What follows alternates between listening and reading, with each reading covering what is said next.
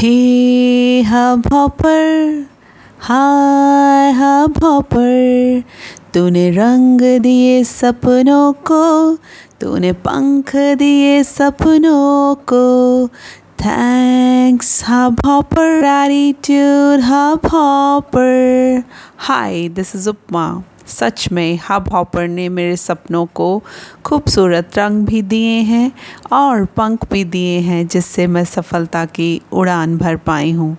तो अगर आपके पास भी है कुछ नया, कुछ खास दुनिया को बताने के लिए तो आओ विज़िट कीजिए हब हॉपर की वेबसाइट पर www.hubhopperstudio.com हब हॉपर एक इंडियन पॉडकास्ट वेबसाइट है, जो आपको बिल्कुल फ्री पॉडकास्ट होस्टिंग और डिस्ट्रीब्यूशन प्लेटफॉर्म देती है।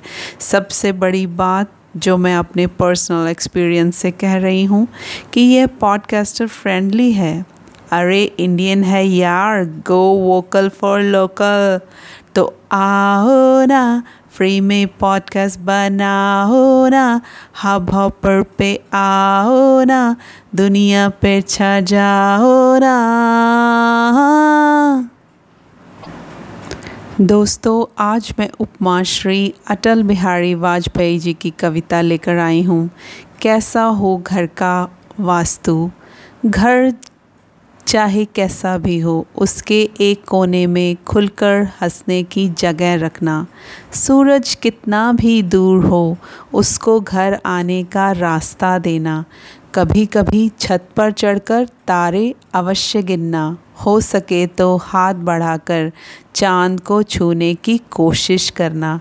अगर हो लोगों से मिलना जुलना तो घर के पास पड़ोस ज़रूर रखना।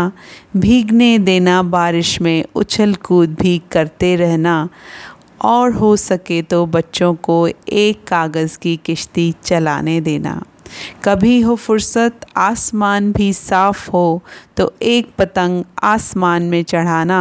हो सके तो एक छोटा सा पेंच भी लड़ाना। घर के सामने रखना एक पेड़। उस पर बैठे पक्षियों की बातें अवश्य सुनना। घर चाहे कैसा भी हो, घर के एक कोने में खुलकर हंसने की जगह ज़रूर रखना। चाहे जिधर से गुज़रिए, मीठी सी हलचल मचा दीजिए। उम्र का एक दौर मज़ेदार है। उम्र का हर एक दौर मज़ेदार है। अपनी उम्र का मज़ा लीजिए। ज़िंदा दिल रहिए जनाब। ये चेहरे पे उदासी कैसी? वक्त तो बीती रहा है। उम्र की ऐसी की तैसी। धन्यवाद।